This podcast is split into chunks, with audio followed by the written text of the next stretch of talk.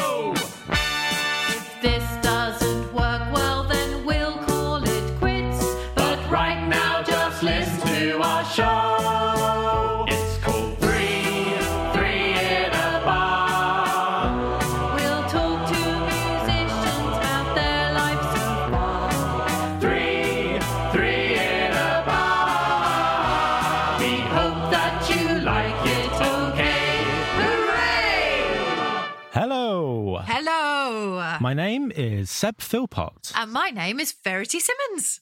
And this is Three in a Bar. Hey, thanks for tuning in, guys. Uh, this is the podcast where every week we chat to a different musical guest. Yes, we do. Um, and uh, this week is uh, is a slightly different one, yeah. I guess, because he's not strictly a musician by trade, but he works in the music industry and a very important role that we all need from time to time. Verity, please introduce our guest. I will indeed. We've gone back across the Atlantic and we have got tour manager extraordinaire and actually, I must say, production manager too, Tom Carlson. Yeah, that's right. Now, Tom Carlson has been the tour manager for Father John Misty for how many years? Uh, I think he said For five years. Five years. Yeah. He's also tour managed FKA Twigs, Beach Mm-hmm. House, David Byrne, St. Vincent, Animal Collective. We've heard from from various people that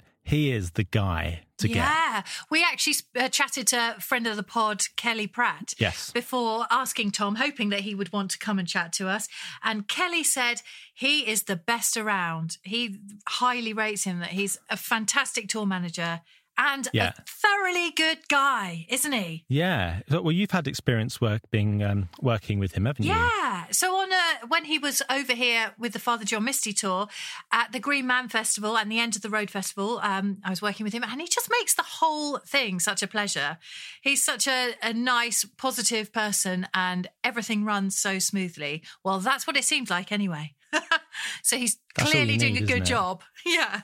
And well, and just for chatting to him for an hour or so, I completely understand why you'd want that guy working for you as your tour manager.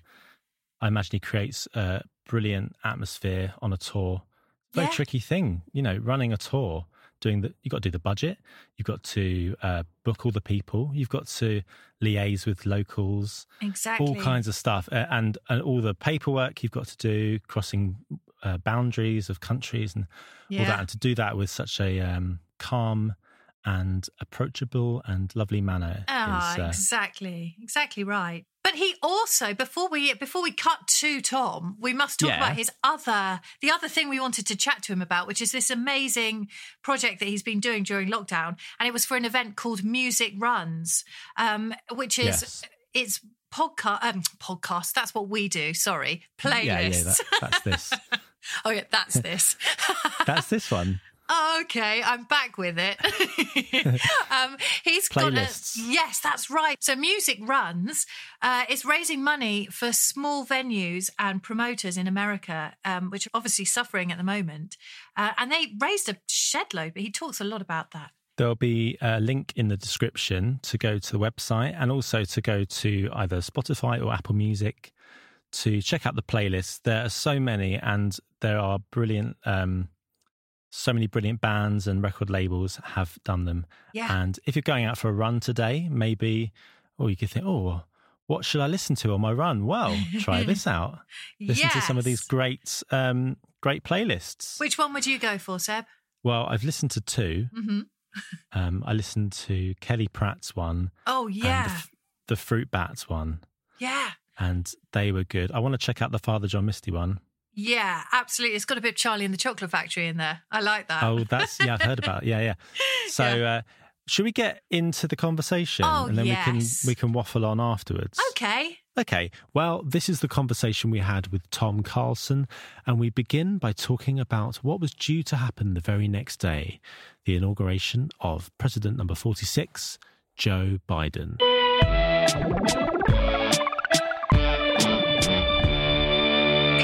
Excited for tomorrow? Oh man, I mean, I'm just excited for it to be over and hopefully, you know, violence free. Uh, I mean, oh God, yes. it's Have you got plans? No, I mean, just for some violence. yeah, yeah. You got I'm making a couple Molotov cocktails here in the kitchen. And then, um, no, I mean, other than you know, shuffling uh, one child to school and back. That's, that's about it. So, Ah, yeah. yeah, yeah. Uh, no, no. I mean, hide out. Yeah, yeah. Yeah, totally. Oh, so that's good. They're in school though. You've got that bone. Like we are homeschool tastic over in the well, UK at the I, moment. I mean, so- in school as of six hours ago today was his first day Oh. back in school since March 17th. No oh way. my God. Yeah. Okay, I won't feel sorry for myself. Oh no, no. I mean, it's amazing. it's it's been it's been impossible for everybody. Uh, you know, I mean, how how has anybody done anything? no. I don't know. That's incredible. So you've been basically homeschooling since then. Uh, yeah, I'm uh, and mine mine are two and five. Seb, so I mean, Oh, home, okay. homeschool just means like dad takes the kids to the beach when it's warm. Lovely. that sounds nice. His school, we had like Zoom classes in the spring, but at, at five, like you know, he looks at the screen for like two or three minutes. Yeah. I can't remember how old yours are, Verity, but um, They are. They're ten and eight. I just oh, have to 10, have a little right. think then. Yeah, yeah, no, no, I know, I, know- I, I know the feeling. Uh, Who they are they? are um, hard questions. um, but I, yeah, so maybe they pay a little bit better attention. But I, just with the five year old, I mean, you can't expect No. anything. Yeah, so No, it, no, it's we just kind of gave up. mixed you know. Yeah, yeah, yeah. yeah. That's Well, and, and Seb, you just have a new one, just one. I do, yeah. Oh, well, she's congrats. she's almost six months old, actually. Oh, It's, uh, all right.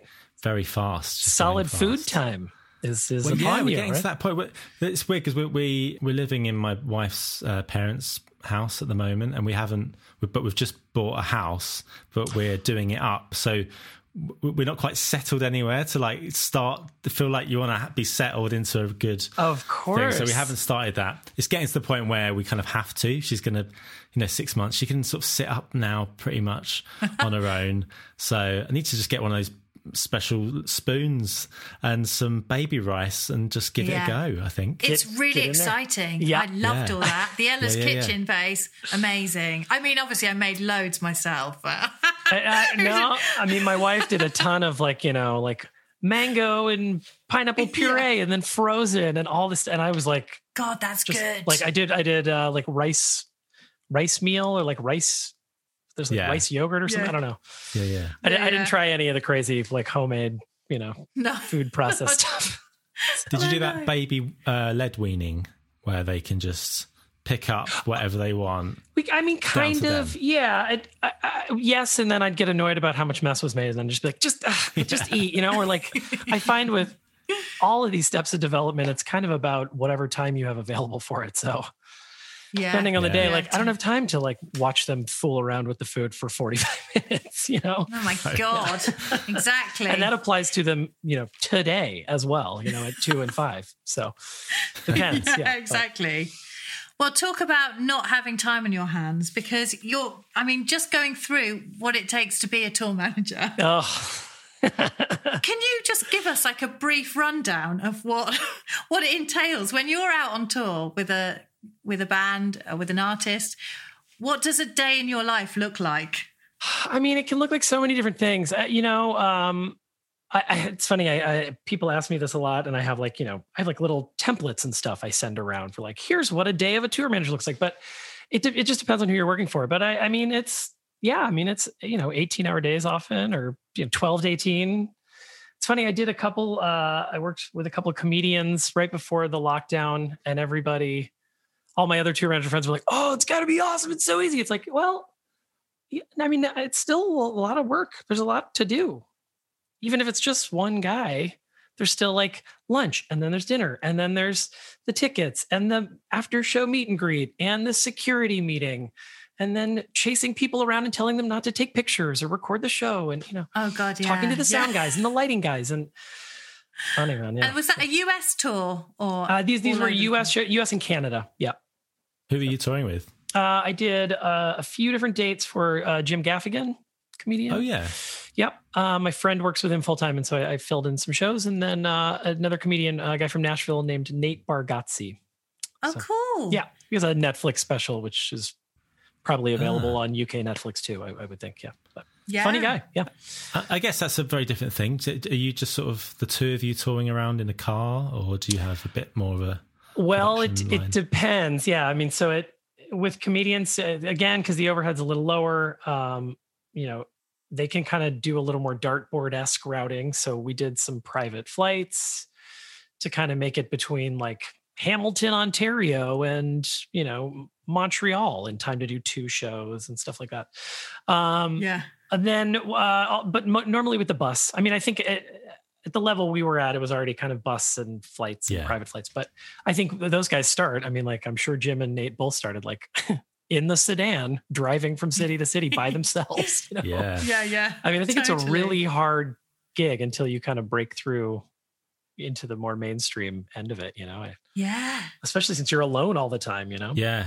I think from what I've what I kind of gather from following the the sort of UK comedy scene, there's a lot of sharing lifts and like because you know people haven't got any money, you're probably going all the way up to like Stoke or something, uh, which is I don't know. You probably know where Stoke is. It's, it's not a very nice place. Yeah, yeah. Apologies to Stoke uh, people, but um, you know uh, you're probably going up for like twenty quid or something.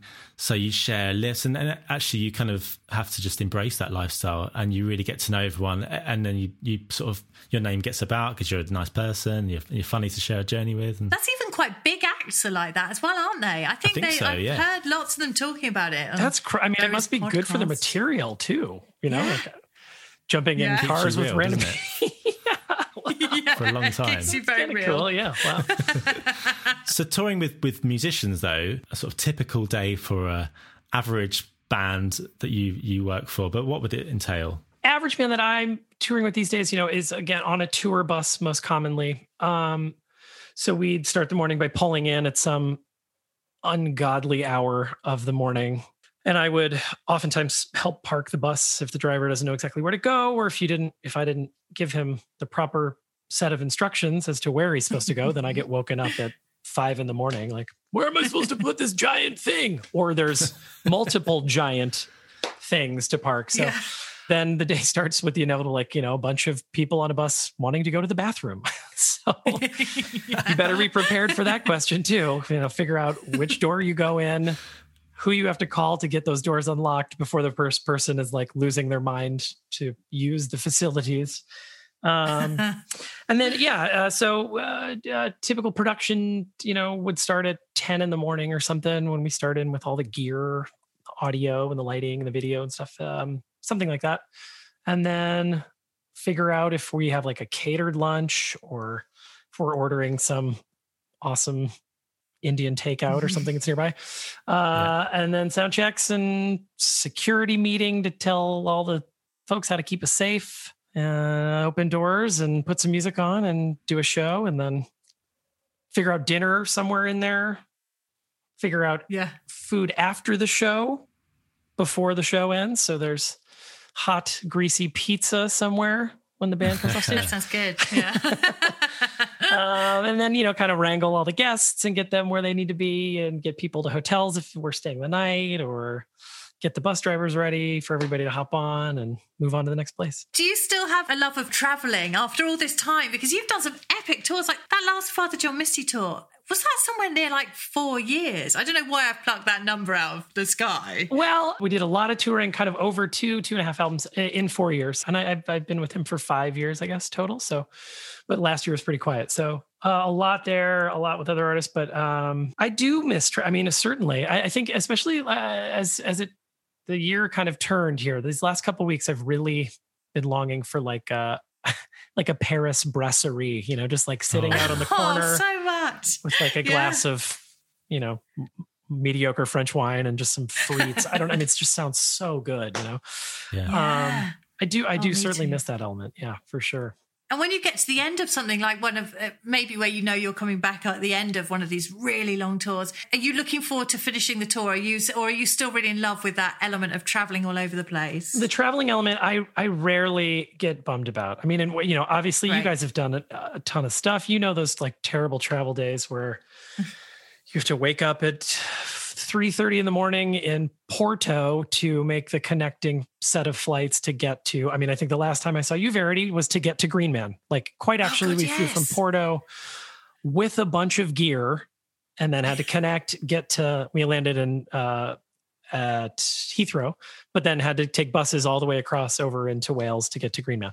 So, I mean, those those days are terrible. Like you never want to do those. But other, I mean, no, I mean, I always want to go to Japan when I Yeah. have the chance to go to Japan. Right? I mean, how could- how could you absolutely. You're in extremely good spirits at Green Man, considering all that. Then that was very good. That was a good effort all round. Oh man, yeah, we we made it. That's that's for sure. Yeah. My children still really remember that. They had such an amazing time because that was so kind. It was Oh, lovely that you let them come and, uh, Well, and you I- know, enjoy the joys of backstage. So much appreciated. Oh no, no, no! I'm glad to have them. I don't think I got the chance to meet them, or if I did, it was just kind of like a quick hello. yeah. Well, they've got, I've got a very sweet picture where they're with you looking adoringly at you. Oh It's boy, very- great. Okay, so I don't even remember that. Oh, good.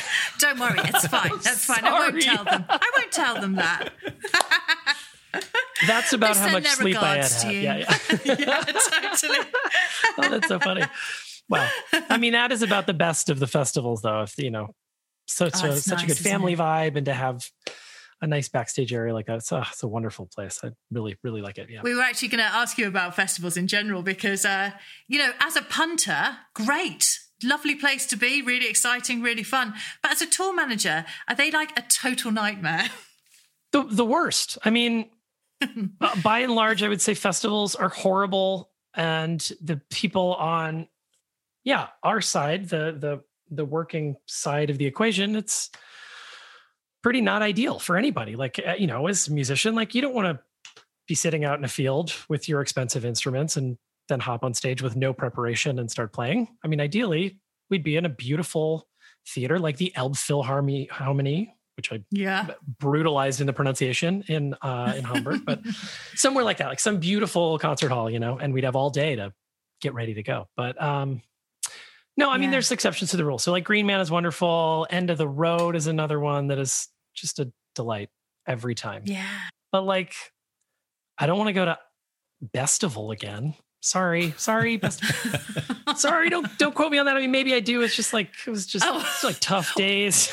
Yeah, I was going to say, what is the thing that makes festival really stick in your I mean, th- that one, that one, remember, I remember specifically just because the catering was like the worst thing I could possibly have imagined looking at to eat that day. I was just like, Oh. why, wow. And it's not like you have other options really. Like you can, you know, wade out into the crowds and try to find some food, but it's, it's not so easy most of the time. So that's not fair to Bestival. I'm sorry. Uh, an easier target would be like, you know, like Glastonbury is the worst, which I know everybody loves and it's the best. But Controversial. I, I know. Uh, Coachella though too. I will. say I mean, like both of those. Like, uh, uh And I think a lot of people would agree with me. You know, just kind of too just big. because of? Yeah, I was going to say, is it because of the number of acts all trying to get in, all trying to rehearse, no space? Is yeah, that the deal? or- yeah. You're just crawling each all over each other, trying to get something done and trying to get in and out. Both are really remote too, which is so complicated. If you have like one person wants to bring their girlfriend in their car, and then everybody else has to ride on the buses, and then someone's flying in, you know, from landing at Gatwick. Great! like, how are they going to get there? So, uh, I mean, it's just yeah, it's just just a drag. And then I think both of those festivals also, you know, carry such a reputation that you know they're so venerated, and uh, you know, yeah. yeah, there's some beautiful music to be heard at both of them for sure. oh yeah. but so, like for people that haven't stood uh, backstage at, at a festival to kind of um, to kind of give, give a picture of it, uh, you've often got there was a lot of frantic people walking around getting a bit annoyed. But everything's kind of on on risers on wheels, aren't they? So it's all uh, it's a lot of it like like the drum kit and everything. So it, in theory it all just gets wheeled on. Uh, and stuff gets wheeled off, other stuff gets wheeled on, but I guess it's not always as as simple as that. Yeah, I mean, I you know, uh, I, an ideal festival scenario is that like while it looks like it all gets kind of like rolled onto stage, but right before the band starts playing, and then they go, you know, ideally, like we've already done that once early in the morning and then brought it all out and checked it and then took it yeah. away and hit it. And so then it's just kind of like, here we are again. Um, but obviously, you know, there's just logistics that get in the way. I mean, I think the last time we did Glastonbury with Father John Misty, uh, you know, DJ Shadow played before us and they had some technical problems. They finished like 25 minutes late which cuts then you know kind of scoots everybody back and then i think yeah. phoenix played after us and they had a, a big floor that caught on fire when they were rolling it on stage or like trying to set it up or plug it in yeah and so that caused a delay for them too you know it's just sure. th- things go wrong and then like then what do you do you know then you really need to be a pro and you know mm. just kind of persevere yeah But for, yeah. for, a festival set, unless you're maybe the headliner, you wouldn't get any sort of sound check. It'd be like a line check just before. Would that be, would that be correct? It depends on the festival. So uh, ideally, like the if there's time, you know, like usually the the last three bands will get some sort of check if they want to get up early. That third to last band might have to get up at you know eight o'clock in the morning if they want to sound check, but they can commonly. It just depends kind of uh, how much time the headliner takes up of that available time. And then, you know, yeah. if you have stages, you know, some of these festivals have bands that start at like 11, 20 in the morning. It's like, yeah. Yeah. so it all has to be done before then. So then it's usually like a, a local brass band or something sweet. Like yeah, yeah, yeah, exactly. No, and I, I mean, I, I of course like want those people to be playing too. Like you know, it's usually yeah, something cool. I mean, a male voice choir wheeled yeah. out. That's a, a lovely thing. Ab- absolutely. Who wouldn't want a bunch of male voices at, at lunchtime? I mean, I do. Absolutely. Yeah. We've all said it. You were talking about the Father John Misty tour there, and you also were, uh, did this uh, Vincent and David Byrne tour, didn't you? And I know we chatted with Kelly Pratt about this. Yeah. And he was just saying how awesome that was. Did you have an amazing time doing that tour? I, I, I mean, just it was it was like summer vacation. It was oh. fabulous. I, I, did two uh, two legs, and they both happened to be in the summer, but uh, with Kelly, which was wonderful. And it, it yeah. David is one of the most incredible people on earth, and just has this this, I mean, a, a, a hyper intelligent, obviously, but also this sense of wonder that he has never assume he's never lost. Like he just is always, he's like kind of like an 18 year old at heart, like always curious. And like we played at Bonnaroo in the States um, and Kendrick Lamar was headlining on. Yes. Uh, not the stage we played, I don't think, but it was over there. But you know, it, it, it, after our set, and David came over to like one of the dressing rooms, like, "Does anybody want to go see Kendrick Lamar?" It's like, that's so awesome! Like, I'm so stoked. But what I mean, like another facet of of that wonder and that tour that I did get to take part in regularly was that David always wanted to have he like had an activity on days off. So we had a number of folding bicycles on that tour. So we had those in the bays of the tour bus. Um, and we'd get out the bikes and we'd go bike to a crazy museum. Like he always knew like ah. there was a museum the guys went to that had like ventriloquist dummies, like a ventriloquist dummy museum. Wow. That's cool. Our day off in Cincinnati, Ohio, far outside of Cincinnati, just over the border in the state of Kentucky, is the Creation Museum as in the museum for people who believe that the earth was actually created in seven days by right. oh wow. the old the god and you know like noah's ark and all this stuff. And uh, david and annie both were like let's go to that. So i like rented a minivan and we went to the creation museum on our day off where we pulled in and the guy you know, like running the parking lot had not one but two pistols. No. two pistols in his belt and you know, like I'd roll down the window, I was like, "Hey, we're here to park. You know, where do we go?" And he was like, and I just asked, it was like, you know what, what uh, you, you the two pistols? I mean, in the parking lot. He's like, well, you know, you got to be able to get at the other one. You had it like he had it like angled, like at a quick grab. It wasn't like in like oh side oh holsters. It was like in front, like on his stomach. Like I'm, I'm not doing a good job. You can't see it, but it's like kind of like below his chest, just like ready to grab and like it was crazy. Yeah. So and the museum was totally insane. so Yeah. So what, what like was that. in that museum? So I imagine stuff probably wasn't.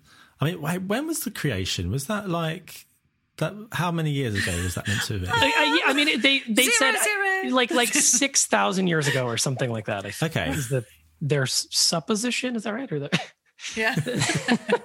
um, Because I've seen older stuff than that in the British Museum. I, I mean, there's probably like older dust in your yard. You know, like I, I- I mean, come on, Yeah. like fascinating. Man. Uh, but like a lot of like really questionable kind of like uh, dioramas and biblical scriptures kind of like played out with like wax figures and stuff and then like a giant ark Sure.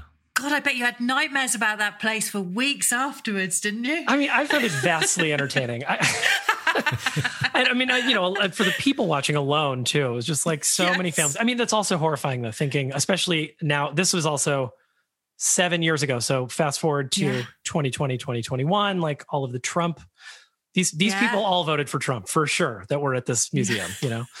Yeah. So that's terrifying. Totally. Yeah. Oh, God. Well, it's somewhere for him to go now, isn't it? That's good. Yeah, exactly. Yeah. Yeah. Send them all there. Or the ventriloquist dummy museum. yeah, yeah, yeah, yeah. I was going to ask you if there's countries in particular that you really always think that's going to be a great place to go when you're touring, you look forward to. And conversely, are there ones where you think, oh, God, that's going to be tricky? Ye- uh, uh, yes, to- totally. Um, and some of some of it is like a level of exoticism that, like you know, like so. Okay, so perfect example is like Italy. I always look forward to shows in Italy, not because of the shows, because the technical stuff is usually very difficult there, but you get to be in Italy after that. After you work, you get to, you know, like you can go out to a midnight meal. Uh, again, on the David Byrne tour, we played uh, an outdoor venue on Lake Garda in the north. Oh, Oh. Um, and, and that place uh, also had a crazy museum um, about the guy who used to, he had like a castle on Lake Garda, I think. All his like, his like creepy old like sex outfits from the 1700s and stuff. It was really wild, really weird. Uh, I can I can find the name of the the guy. Like he was like the count or something of the count of Garda. I don't know. I'll find the name. But um, but after that show, the promoter took us up the hill, um, kind of to the top of this little mount above the lake, and fed us a dinner for like twenty people at midnight. You know, we had this incredible wine. I was like, "Where is this wine from?" He's like, "Oh, it is, it is right over there on the other side of the lake. It comes from there." You know, it's like unbelievable. Like Oh, never in my life will I have experienced something like that ever again. You know, um, so Italy is is is challenging but uh, really rewarding. I mean, a place like Japan, uh, which I already mentioned, like n- not only are those shows going to be technically perfect, like nothing ever goes wrong in Japan. Famous last words. um, but it's also it's like an adult Disneyland. I mean, it's just like a playground. You know, Tokyo is so fun and crazy, and also like so safe. You know, it's super Oh, fun to be like stumbling around Lower Manhattan, but you can also like get the the hell mugged out of you in Manhattan. yeah, You know? That's not going to happen in Tokyo. You know, so Japan, Yeah. Japan's pretty awesome. Yeah. Have you been to Japan, Seb? Yeah, I, I did a tour. I did. I played at Summer Sonic. Is that still going? Oh going? yeah, yeah, sure. Yeah. Well, let's hope, Um, right? I hope so. Yeah. um, in 2008, Oh, cool. uh, that's with a band called the Hoosiers. So it was Tokyo and Osaka, and uh, we and Coldplay headlined. oh, And, really? uh, we all watched Coldplay, and Coldplay are one of those bands I I never really think I I sort of always say are a bit rubbish, but then actually you see them and they put on They're such really an amazing good. show. Yeah, that was a really really great experience, and just being out in in Tokyo. There's a, uh, I remember a bar called Rock Rock. Oh yeah, that's a know classic. Sure. Yeah, it's where all the bands go, and there's all Polaroids on the wall, and, and you'd meet all these other bands because Summer Sonics were like sort of like um, American and British bands and sort of English speaking bands. So, and the crowds are incredible. They're so polite and lovely and respectful. It's it's a really incredible place, Oh, I'd love to go there. Japan. Oh yeah, That sounds great. I mean, I it, you know, if we make it out of this and back into some sort of economy where we can play shows again, Japan will be the first place I think where we can do it because, as you Yeah. mentioned, like people are respectful of each other. I, in fact, uh, Yeah.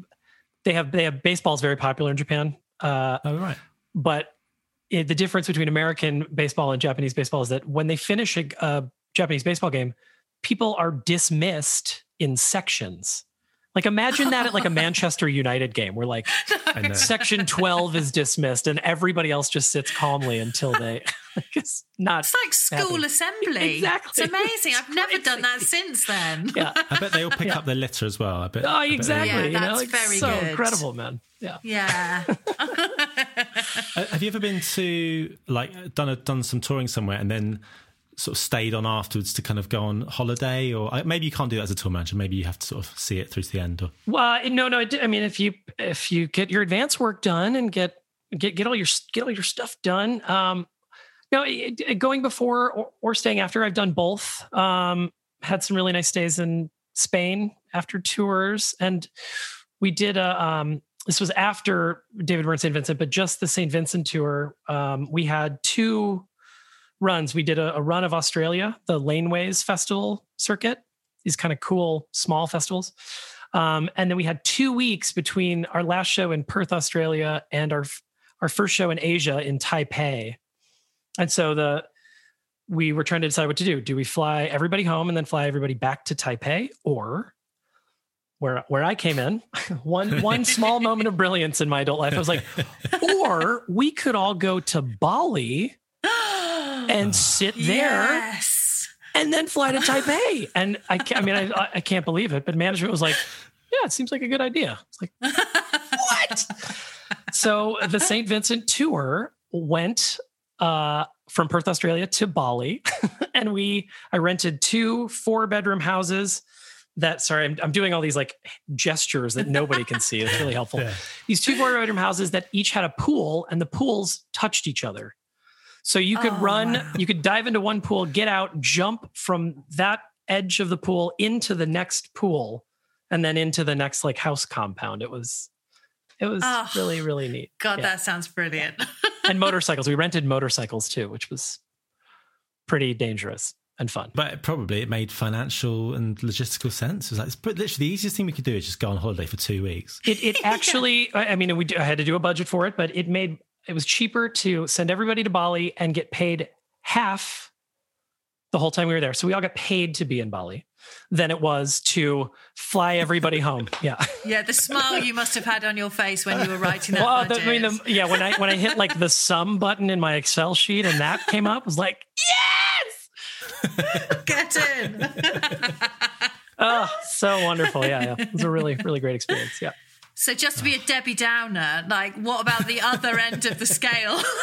Like the worst. yeah. Oh, I don't want to. I don't want to. You're going to say England, I don't want to? Glastonbury all over this. You know. Oh, no. No, no. I'm like never going to be allowed into Glastonbury ever again. That's great. Which you know what? That's perfect. Um, I didn't. I mean, no. Like I, I don't ever think like, oh, we have to go to that country again. I, I mean, I really, really love traveling. There's, there's great everywhere. Yeah. I mean, you know, another day in Cleveland, Ohio. Like, yeah. I mean, there's, there's a couple places to eat there. Like, it's cool, but. There's got to uh, be a museum you haven't looked around yet. yeah, ex- exactly. Right there. Something like a I cereal we can come up some something, great ones for you for, for next time you're in London. There we go. Now we know this. I'm gonna I'm gonna compile a list which we'll send to you. Please. Oh my gosh. There's Yeah. some weird, weird things. It's fine. Um, I do mean, you have um go ahead. I was gonna say, do you have good language skills? Do you have you do you know multi languages? No, I mean, I I, I know like a, a few swear words in a lot of languages, and and just like kind of like thank you, sorry, excuse me, and where's the bathroom in a bunch of languages. You know, but Perfect. I wish I, you know, our foreign language programs in the states, like in in elementary schools, are just atrocious. It's terrible that we don't know another language. I mean, it's inexcusable. I was wondering if uh, you could uh, give us your thoughts of what it's going to be like for uh, American artists and bands to go to the uh, UK. If that's going to be different now that we're out of Europe, and using your experience to sort of say what it's going to be like for British acts to go to the EU, because it's a really delicate topic at the moment. Uh, even today, there were, I think, an eight-hour meeting with MPs. It was more about streaming, really, but talking to the heads of all the like Sony and Warner and Like visas and Yeah, just but but but just Yeah. get, you know, a- artists not making any money really. Um, Yeah. But that all kind of it's all tied in with with the touring because now we can't really tour so much. Mm. What your kind of experiences on that and what it might be like for for the country and for you guys. Yeah, I mean, I think uh, it's funny. I was on a call with uh, some tour managers last night. Uh, you know, I think for everybody, I think, uh, and let's hope, um, we'll all have to be carrying vaccination cards or you know digital versions thereof. And you know, kind of the bent of the conversation last night was like, wow, it's amazing we haven't already been doing that. Like, it's crazy that we travel the world as much as we do, and you don't have like any sort of documentation of your health or anything. It's it's insane now that looking back, you know. So there's that. Uh, there's a kind of sect of the music world that uh, doesn't think vaccines are a thing. Talking to a guitar player last week uh, about this, asking, he was Oh, asking like, no. you know, when are we going back to work? I he, he shall remain nameless. You know, uh, it's it, it turns out he's not. He doesn't really like vaccines, which is funny considering, you know, because they're you know he doesn't know what's in them. You know, like what's Yeah, Wait, there could be like microchips or like sure. you know bugs in there, but you, you put like a, a some powder in front of him, and he'll put that right up his nose without any question whatsoever as to where it came from or whose you know Yeah. bodily cavities that you know c- crossed a border in or whatever. Yeah. It's insane. Um, so so people that don't want to get vaccinated are going to have a big problem going to work. I think. I think it's going to be really tough, um, and that could pose a big problem for bands. I think. Beyond that, there's going to be uh, this like a, a new budget problem. Uh, you know, the the the fees being offered in general, I think, are going to be a lot lower, and you're also going to have to be operating a tour with like twenty thousand dollars and just like what happens if somebody gets sick? We got to be able to like fly them home, get them tested emergency, get like test the entire tour on an emergency basis. You know, whatever. I mean, any level of contingencies. Um, so that's going to be crazy and cost prohibitive. It's going to be a lot more difficult to mount these tours. And then for the the Brexit side of things, um, I've seen a few documents so far, but the even just the the simple elements of like busing and trucking, you know, like one of the important elements of making a like a European tour effective in the past, which includes the UK or did for an American band, was that you could, you know, start in the UK and finish in Europe or vice versa, but that the UK money, because it's such a big market, was an important element of that tour budget. Now, um, you know, uh, if you start the tour in the UK, your vehicles that take your gear and your people are going to be able to enter Europe for three days or three performances. And I think they're still working out the details of this, but like a very limited amount of time. And then those ve- vehicles have to return to origin. And that works both ways. So European vehicles are going to have to enter the UK, turn around and go back. So you're going to have to do double rentals of all of that all of that the transit uh, elements and then potentially the gear too so which would be just an absolute nightmare. You'd have to like start the tour twice if that's the case you know? So do you think that bands will just bypass the UK or or just have to do two separate think of it like you say two separate tours? i think it's going to be whatever the more cost effective thing is you know? So it, it's either going to be like we come in and we hit glastonbury and a few shows for the, for june and then we come back and do the smaller festivals in august which is a common, you know, you kind of bookend in the UK a lot like that. Or yeah, you skip it and just do Europe or vice versa. Yeah, just come in and do like your London, Manchester shows and then get out. Like oh, that's so sad, isn't it? So sad. So sad. When you put it as plainly as that. and I hope I hope that's not the case. Yeah. I mean, but, but, this is what I think nobody quite realised the extent why we all kind of guessed, but the, they really we were sold a lie with this whole thing, and I think that actually, I mean, I've obviously always been a Remainer myself, but but I know that a lot of people, you know. Just didn't see these implications in every industry, and when you put it as plainly as that, it's just rubbish. yeah, I mean, I, and what what is the general consensus there right now? Like, are people feeling like, oh God, it's been a, it's like a horrible mistake, or Oh, very much. I yeah, mean, right, okay. I mean, I, I it's that's what we're kind of reading from over here, but uh, you know, I mean, the thing is, we are in a bit of a, a bubble anyway, because obviously in the major cities, it was, was always so pro Remain anyway that we've always, this is the problem for us anyway, that with the whole, everything that's going on, I just feel like it's opened my eyes and gone, okay, you can't take any opinions you're hearing close to. You know, I thought I was quite safe in the fact that we were going to stay in Europe. And uh, yeah, you just, it's so different going on in different parts of the country. And you know, different issues. Yeah, I mean, it's it's it's that's so crazy. Like the same here. Like the more you go out into the country to people who are in general quite less likely to have ever left the country, the more people are likely to say, "Fuck all those other countries." Sorry if I can use that language Yeah, or not, but you know, it's, it's like. Sure. put that wall up and like the Mexicans are terrible. And it's just like you've never even met a Mexican person. How do you know? Like, what are you talking Yeah. about? Oh, Yeah, so yeah, terrible, yeah. man. Yeah. of all the tours that you've done, which one would you say is like the being the largest scale kind of uh, spectacular, I suppose, to to travel around with, and uh, and was it extremely hard work? I've done different jobs. So I used to be a sound guy uh, full time before I was a, a tour manager full time. Yeah. So I worked for Van Halen for six or seven months, and that was really horrible. oh, was it? They were horrible to work for, and just horrible, really? horrible people. Oh no! Oh, Uh, I mean, what- no, it's I mean, it's kind of like it's fun to talk about now, but it was really hard, and uh, just a ton of people too. You know, it was 15 buses full of people and 15 trucks full of gear, and you know, you're playing to, to 20,000 people a night, and there's a hundred people on the road, stuff like that. What were you doing specifically for them? Were you sort of front of house or, or monitors or? No, I, I did um, monitors and in-ear monitors. These little guys uh, Yeah. were invented for Van Halen. No way. oh, Yeah, for they were invented for the drummer Alex by this uh this guy Jerry Harvey who started Ultimate Ears, right? That was the Oh, company he made. my God! And he, he invented them for Van Halen. He was their monitor guy. Oh, Uh and he quit finally. He uh, quit a number of times over the years. He worked for him for like 30 years. Quit and then so they hired two monitor guys. One guy for the left ear. David Lee Roth and Eddie Van Halen. Yeah, right. Yeah, one guy for the left ear, one guy for the right. ear. Um, so kind of one guy for the front guys, and then one guy for Alex Van Halen, and that was me.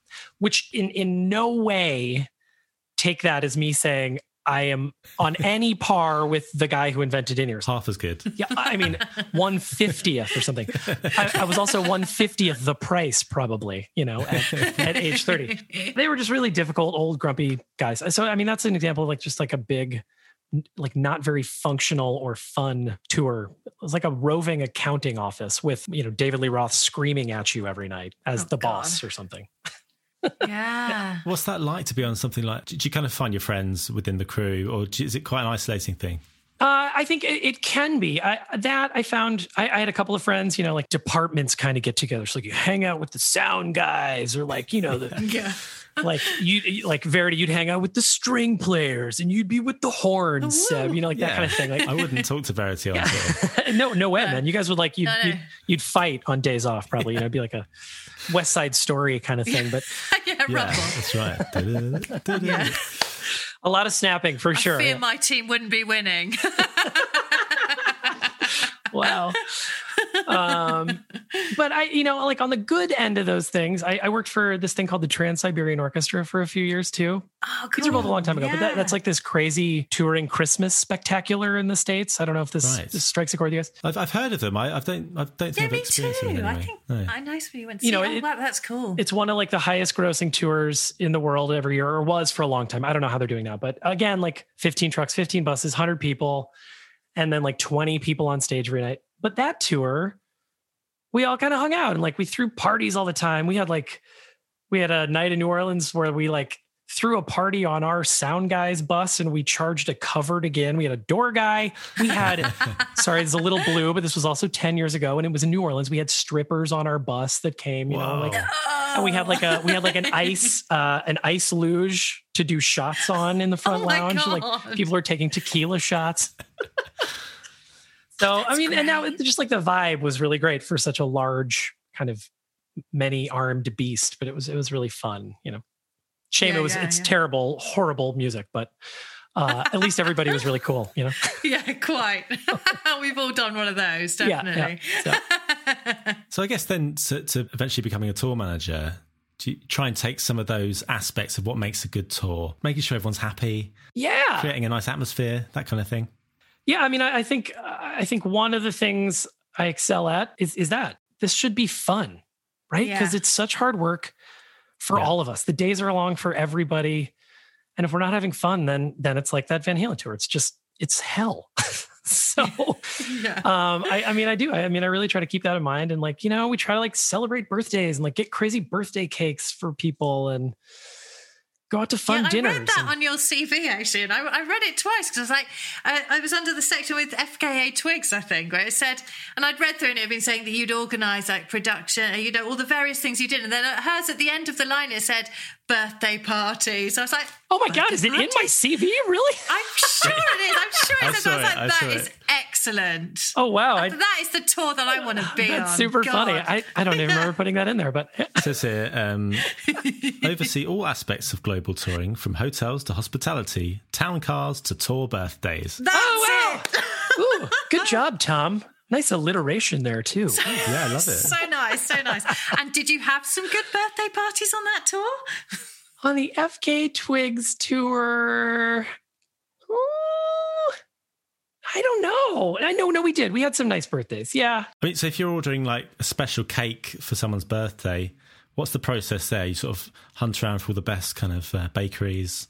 Uh, it, totally. I mean, I, uh, if it's either me doing it or if I have like a, a assistant tour manager, we, uh, who's like into it, like into having fun with that. So we, you know, we've, we've done a ton of like novelty cakes. Like we had a one t- tour guy who had, uh, was having a baby. So he had to leave the tour. So we, we created like a, like a graveyard landscape. You know, it was like, this was his tour death.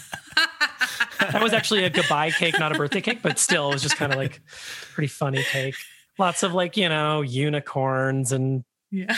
rainbow sparkle ridiculous. I don't know, just it's kind of as silly as we can make it, you know? I saw the best birthday cake in this really dodgy cake shop in the middle of um, the Surrey countryside. I was in this town. I walked past it. It was completely grey. It was massive. Like, oh, about a metre tall. It was huge. And it had all these shards coming out the side of it. It was really dark, really badly painted icing, grey. And it said, Happy birthday, James. Winter is coming. I was like, oh my God, that is dark. They, those people, they really must hate James. Oh, that's really- amazing. yeah. Oh, really stuck with me that. Oh man, that's that's incredible. That's maybe that's the bent. Yeah, you should go like super dark for birthdays. yeah. I think so. I, I, a favorite cake. I, I wish I had thought of this one, but uh, there's, there's a Phil Collins album, but seriously, if you guys remember this record, Oh, yeah. Yeah, yeah. dot dot Yeah. dot. But Dot, dot, seriously, dot, with yeah. like his forlorn face looking off to the side. Massive face. Yeah, he has an enormous forehead, six head, whatever he's got going. But uh, the, the cake was that album cover, and it just said, "But seriously, dot dot dot, you're 30." That's nice. that is nice. Wish I had thought of it. but you've actually done something excellent during this time, haven't you? I'm talking about music oh. runs. the other big thing we wanted to talk to you about. Sure, Um, Because Seb and I are both keen runners. It's really difficult to tell now from my physical appearance. That I Oh, come on. runner. You look like But you I just ran a marathon. About 10 chins, but you know. No. But it's a brilliant, brilliant idea. We just both said, I wish that we thought of something like that for over here because it's excellent. Can you explain exactly what it is? Totally, yes. Um, I, I'm an avid runner, and uh, one of my favorite things to do on tour. Uh, such a wonderful way to see other places from a perspective that I don't usually get to see it from. Uh, so running through all of this crazy COVID stuff, like in Chicago, I've been running one path because that we have like a beautiful lakefront path here in Chicago that was shut down at the end of March.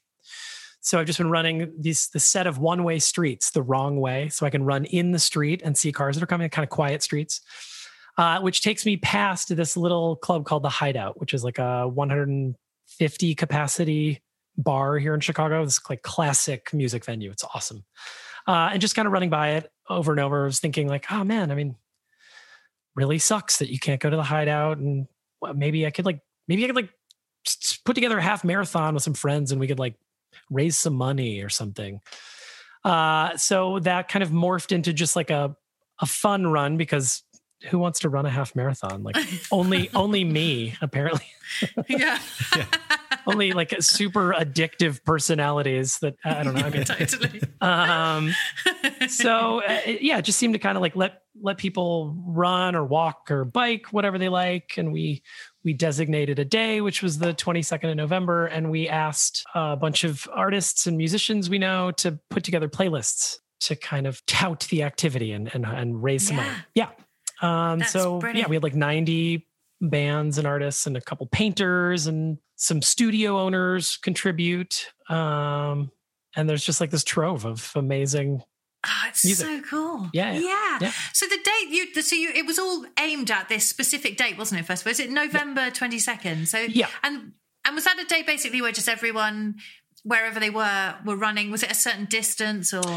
No, no distance at all. Yeah, just kind of just join in. Everybody just kind of uh, since we're all stuck where you know like in stay at home or you know shelter in place. Um, Yeah.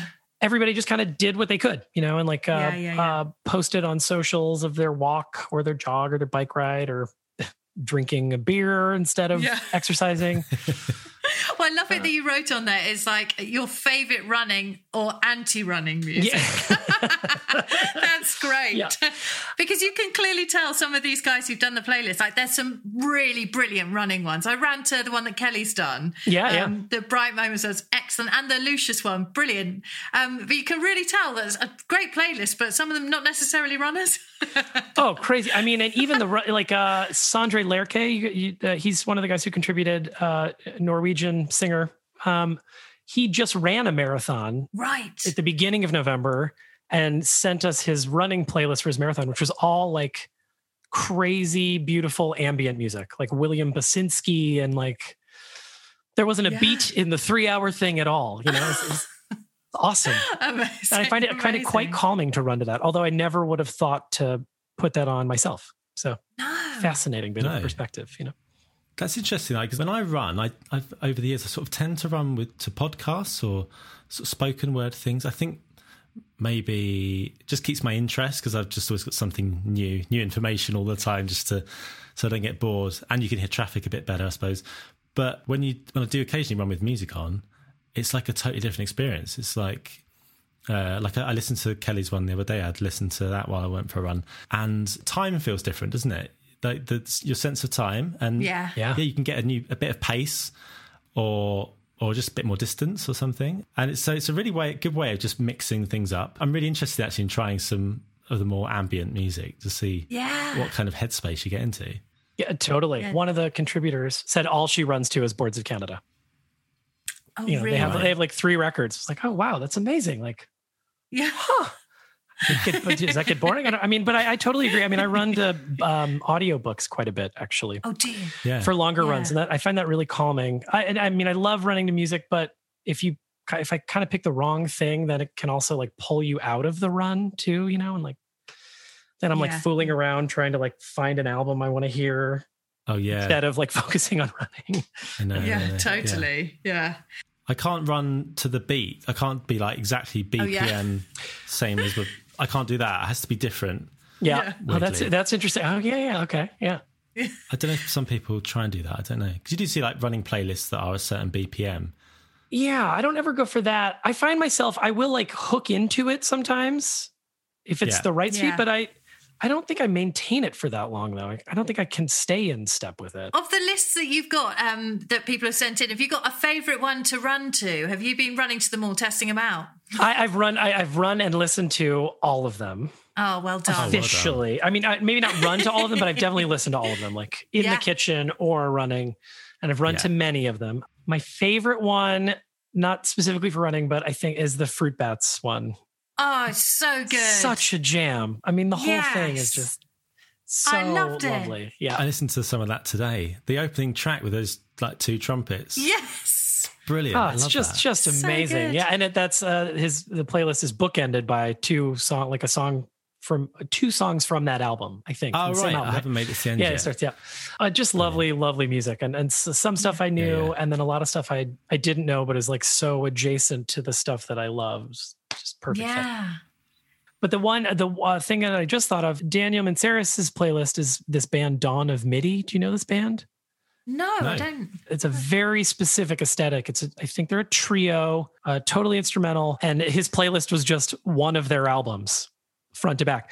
And there's a very strong Right. reason why. The whole album is strung together, not one tempo necessarily, but it it it just is a it's a piece. And it and it moves. It's very linear, right? Uh, so I, it's perfect for exercising. I actually have listened to it a lot in airports as just kind of like it's like a thing to like take you places. You know, I don't know. Oh, Yeah, yeah. brilliant. Best to describe it, yeah. yes. Really, really Okay. fascinating music. Kind of, I, I guess it's like jazz technically, but it's fascinating stuff. Anyway, I think you'd really like it. Yeah. So Oh, Dawn cool. of MIDI is that the Dawn of MIDI is the ba- name of the band. Yeah, and, uh, the record is maybe called Dystopia. Dystopia. I think that's right. I'll check when we get off. Hey, just uh, butting in here for a quick fact check. The name of the album is Dysnomia by Dawn of MIDI from 2015. There is a link to it in the description below. Check it out. And uh, aside from audiobooks, what else were you listening to to run to when you were out on tour?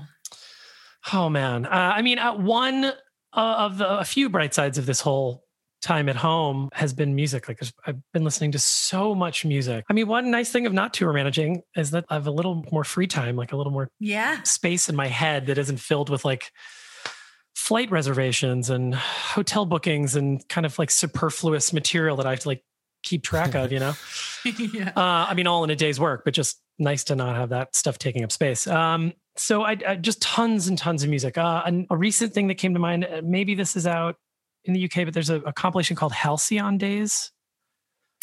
Oh, that does sound familiar. Rings a Yeah. I think it's on Cherry Red. It's a compilation of uh, mod music from the mid 60s. A lot of it British bands, but not all. And there's three discs, and the middle disc is just it's like perfect. The first disc is a more kind of like blues oriented, like mid 60s, like the Yardbirds style Yeah. stuff. Yeah.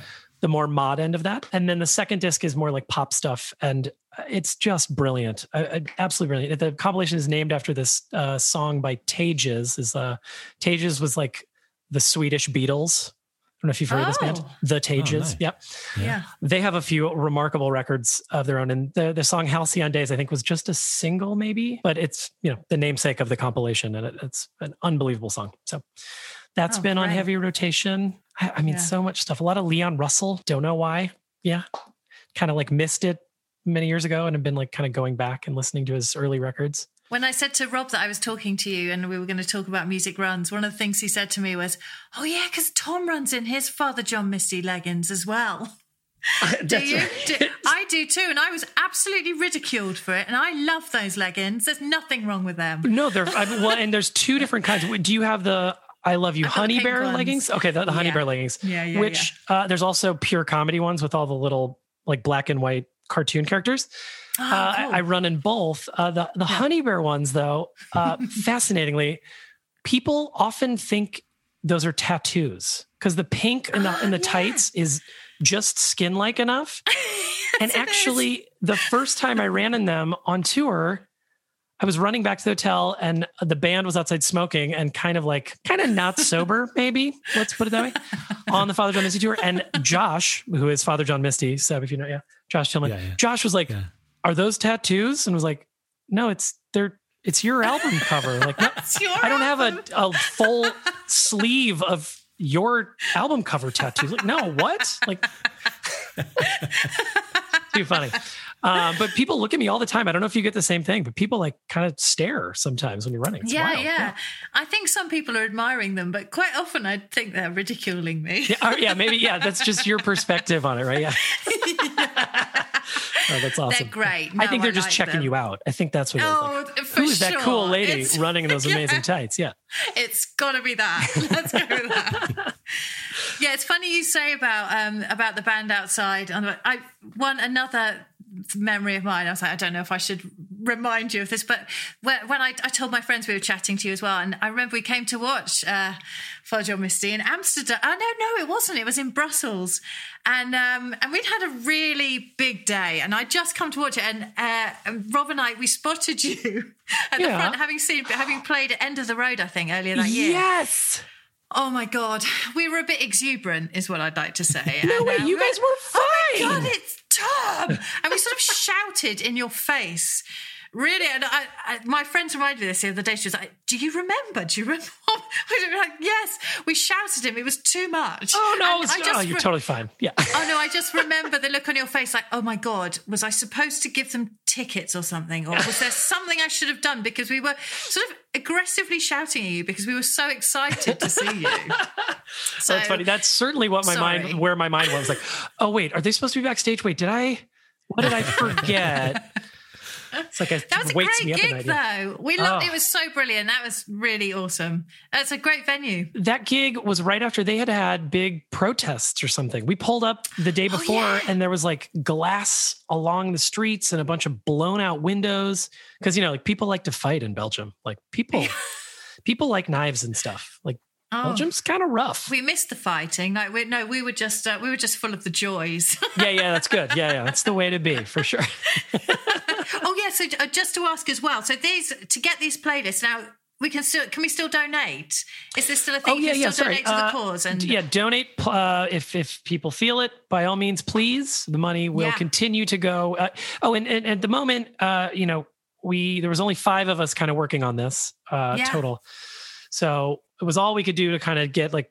Uh, the funding to the National Independent Venue Association, uh, which is a, a association in the United States for independent venues in the U.S. We're going to Yeah. do this again uh, in 2021 in the fall, uh, and hopefully we can kind of extend it beyond and and hopefully uh, you know we're ideally we're going to try to do this going forward and pick like a different charity recipient in hopes that venues will be back and operating and yeah, you know they'll Yeah. be another cause to kind of take up but uh, we will happily benefit venues again if that needs to be the case um, so people can uh, donate on our website musicruns.org and the, there's links uh, on the website to all of the playlists in both apple music and spotify um, great. or you can just look up music runs on spotify and find our cache of playlists. I found this thing called earbuds. Is that uh that's an app as well? Is that right? Is that Yeah, we we Yeah. and we used it uh, because we didn't want to be kind of beholden to either Spotify or Apple Music Oh, because I see. they're both kind of twin devils. I mean, honestly, right? You know, like Yeah. I, I didn't want to like Yeah. owe either one of them anything, and by by picking one, we would have had to isolate a bunch of people who had Apple if we went with Spotify or vice versa. And then some people don't have either one, which is even more complicated. They're on Amazon or something. So we, we were just trying to keep it kind of democratic. Uh, so we use that for the uh, event day, and you can the playlists are still in earbuds too if you want. So you can you can Okay, download the earbuds app and go in there. Yes, totally.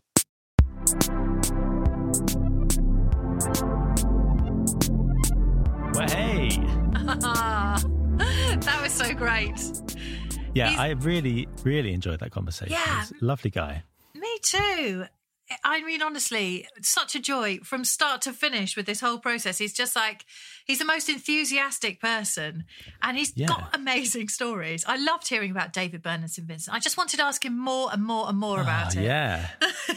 oh, I, it sounds like being on tour with David Byrne is just the best thing ever. Oh, doesn't it? Having that's a travel great. day with David Byrne.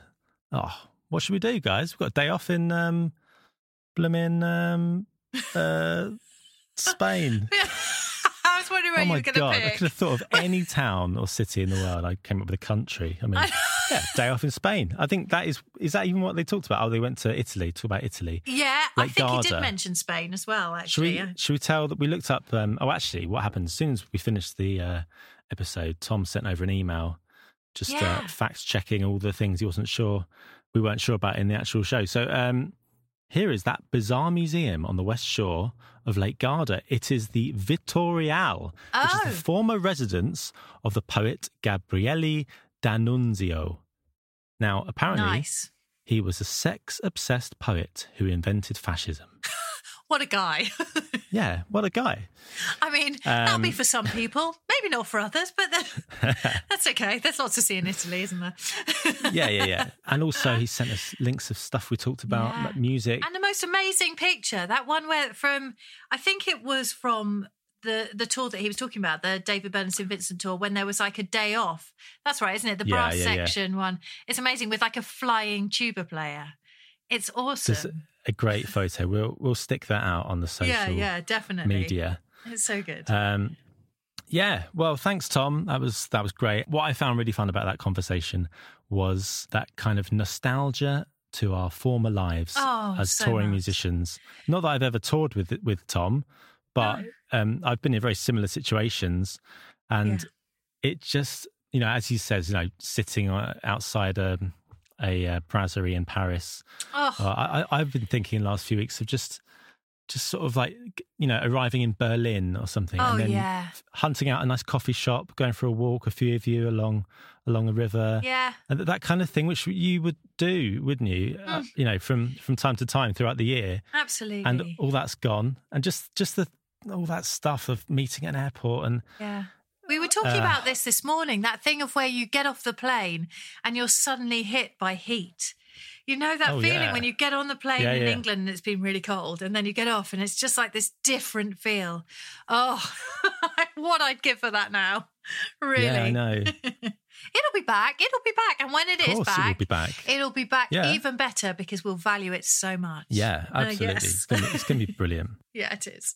Yeah. And on that note, what have you been doing? I am. I'm just taking a break now. I'm sat in the car again in my driveway. I'm that guy. Every road's got one, haven't they? It's someone in the car doing a podcast. I feel like it looks like I'm chatting to you as if I'm a taxi driver and I'm turning around over my shoulder and chatting to you because you're sort of leaning nonchalantly on your seat, like, yeah, yeah. what have you been Can you up take to today, son? route, please? so I'm basically uh, finishing off smashing up my kitchen, taking off all the tiles Whoa. with a jackhammer, which I bought from Toolstation.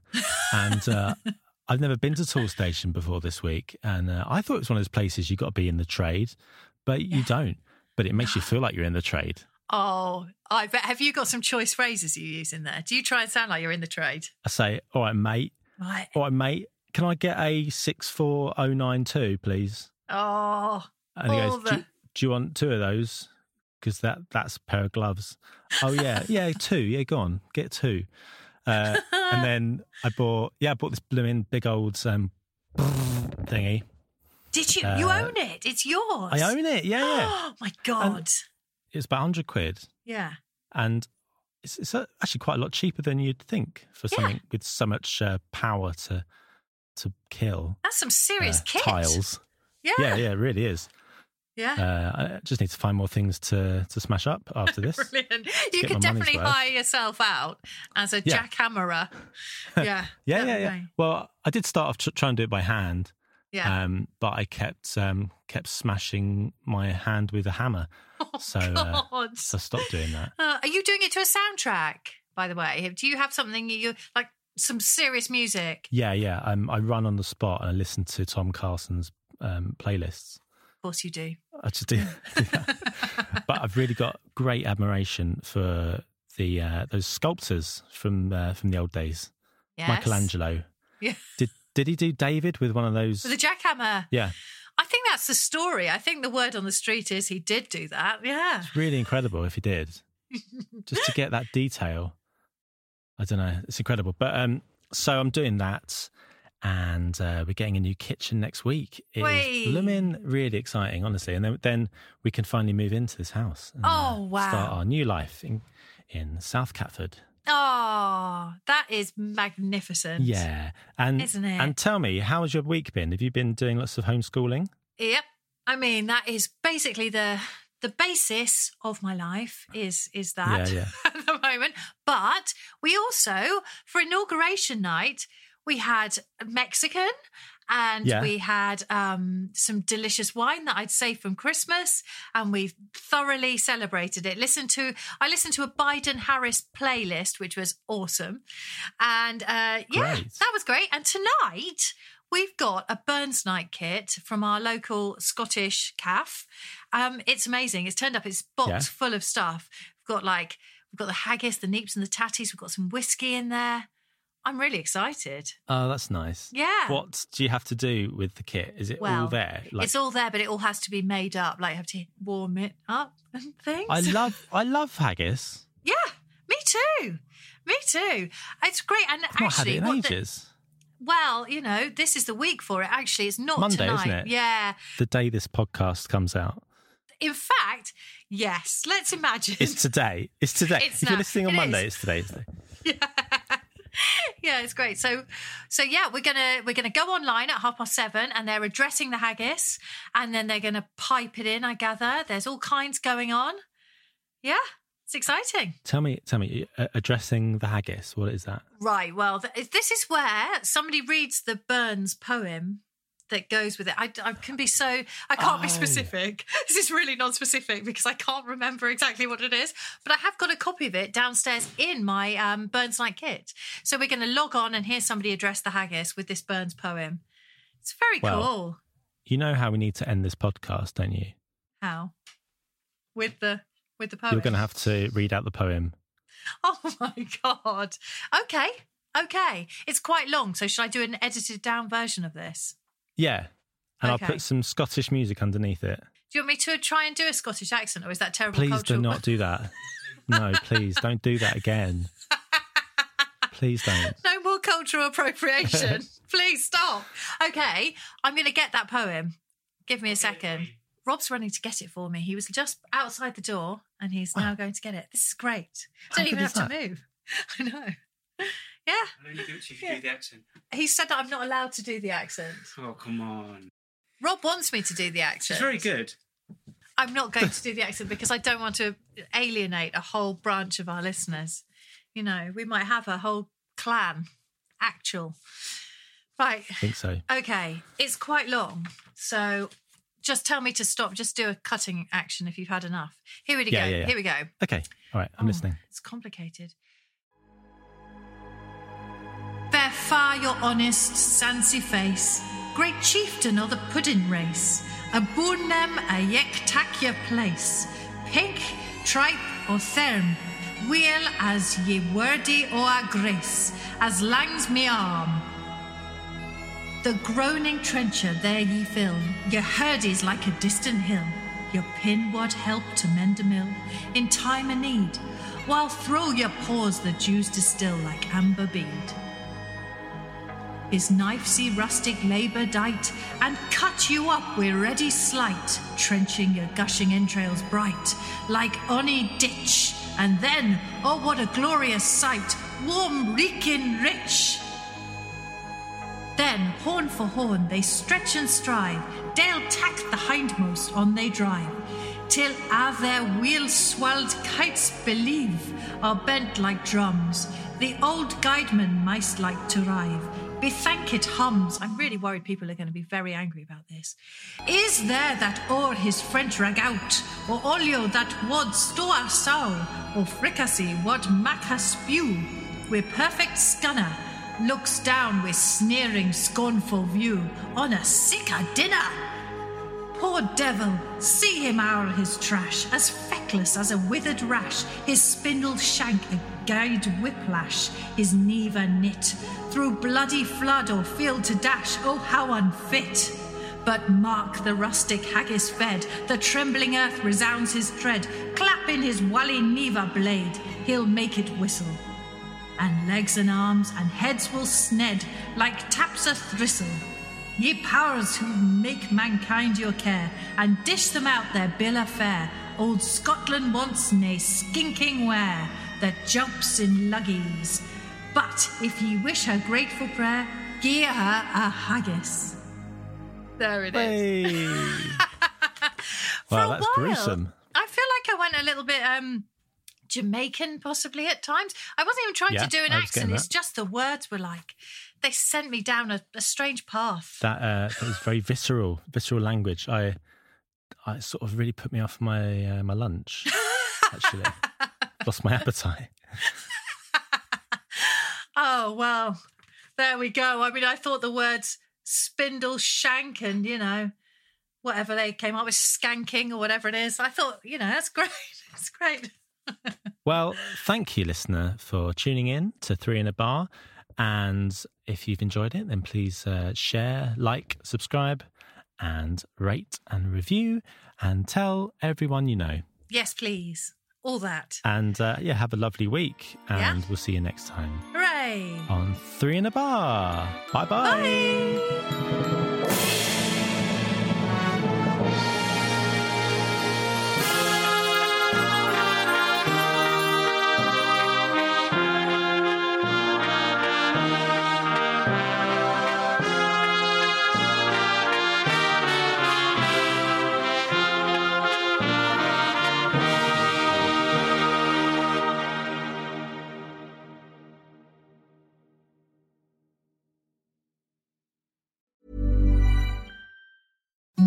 Imagine the softest sheets you've ever felt. Now imagine them getting even softer over time. That's what you'll feel with Boll and Branch's organic cotton sheets. In a recent customer survey, 96% replied that Boll and Branch sheets get softer with every wash. Start getting your best night's sleep in these sheets that get softer and softer for years to come. Try their sheets with a 30-night guarantee. Plus, get 15% off your first order at bollandbranch.com. Code BUTTERY. Exclusions apply. See site for details.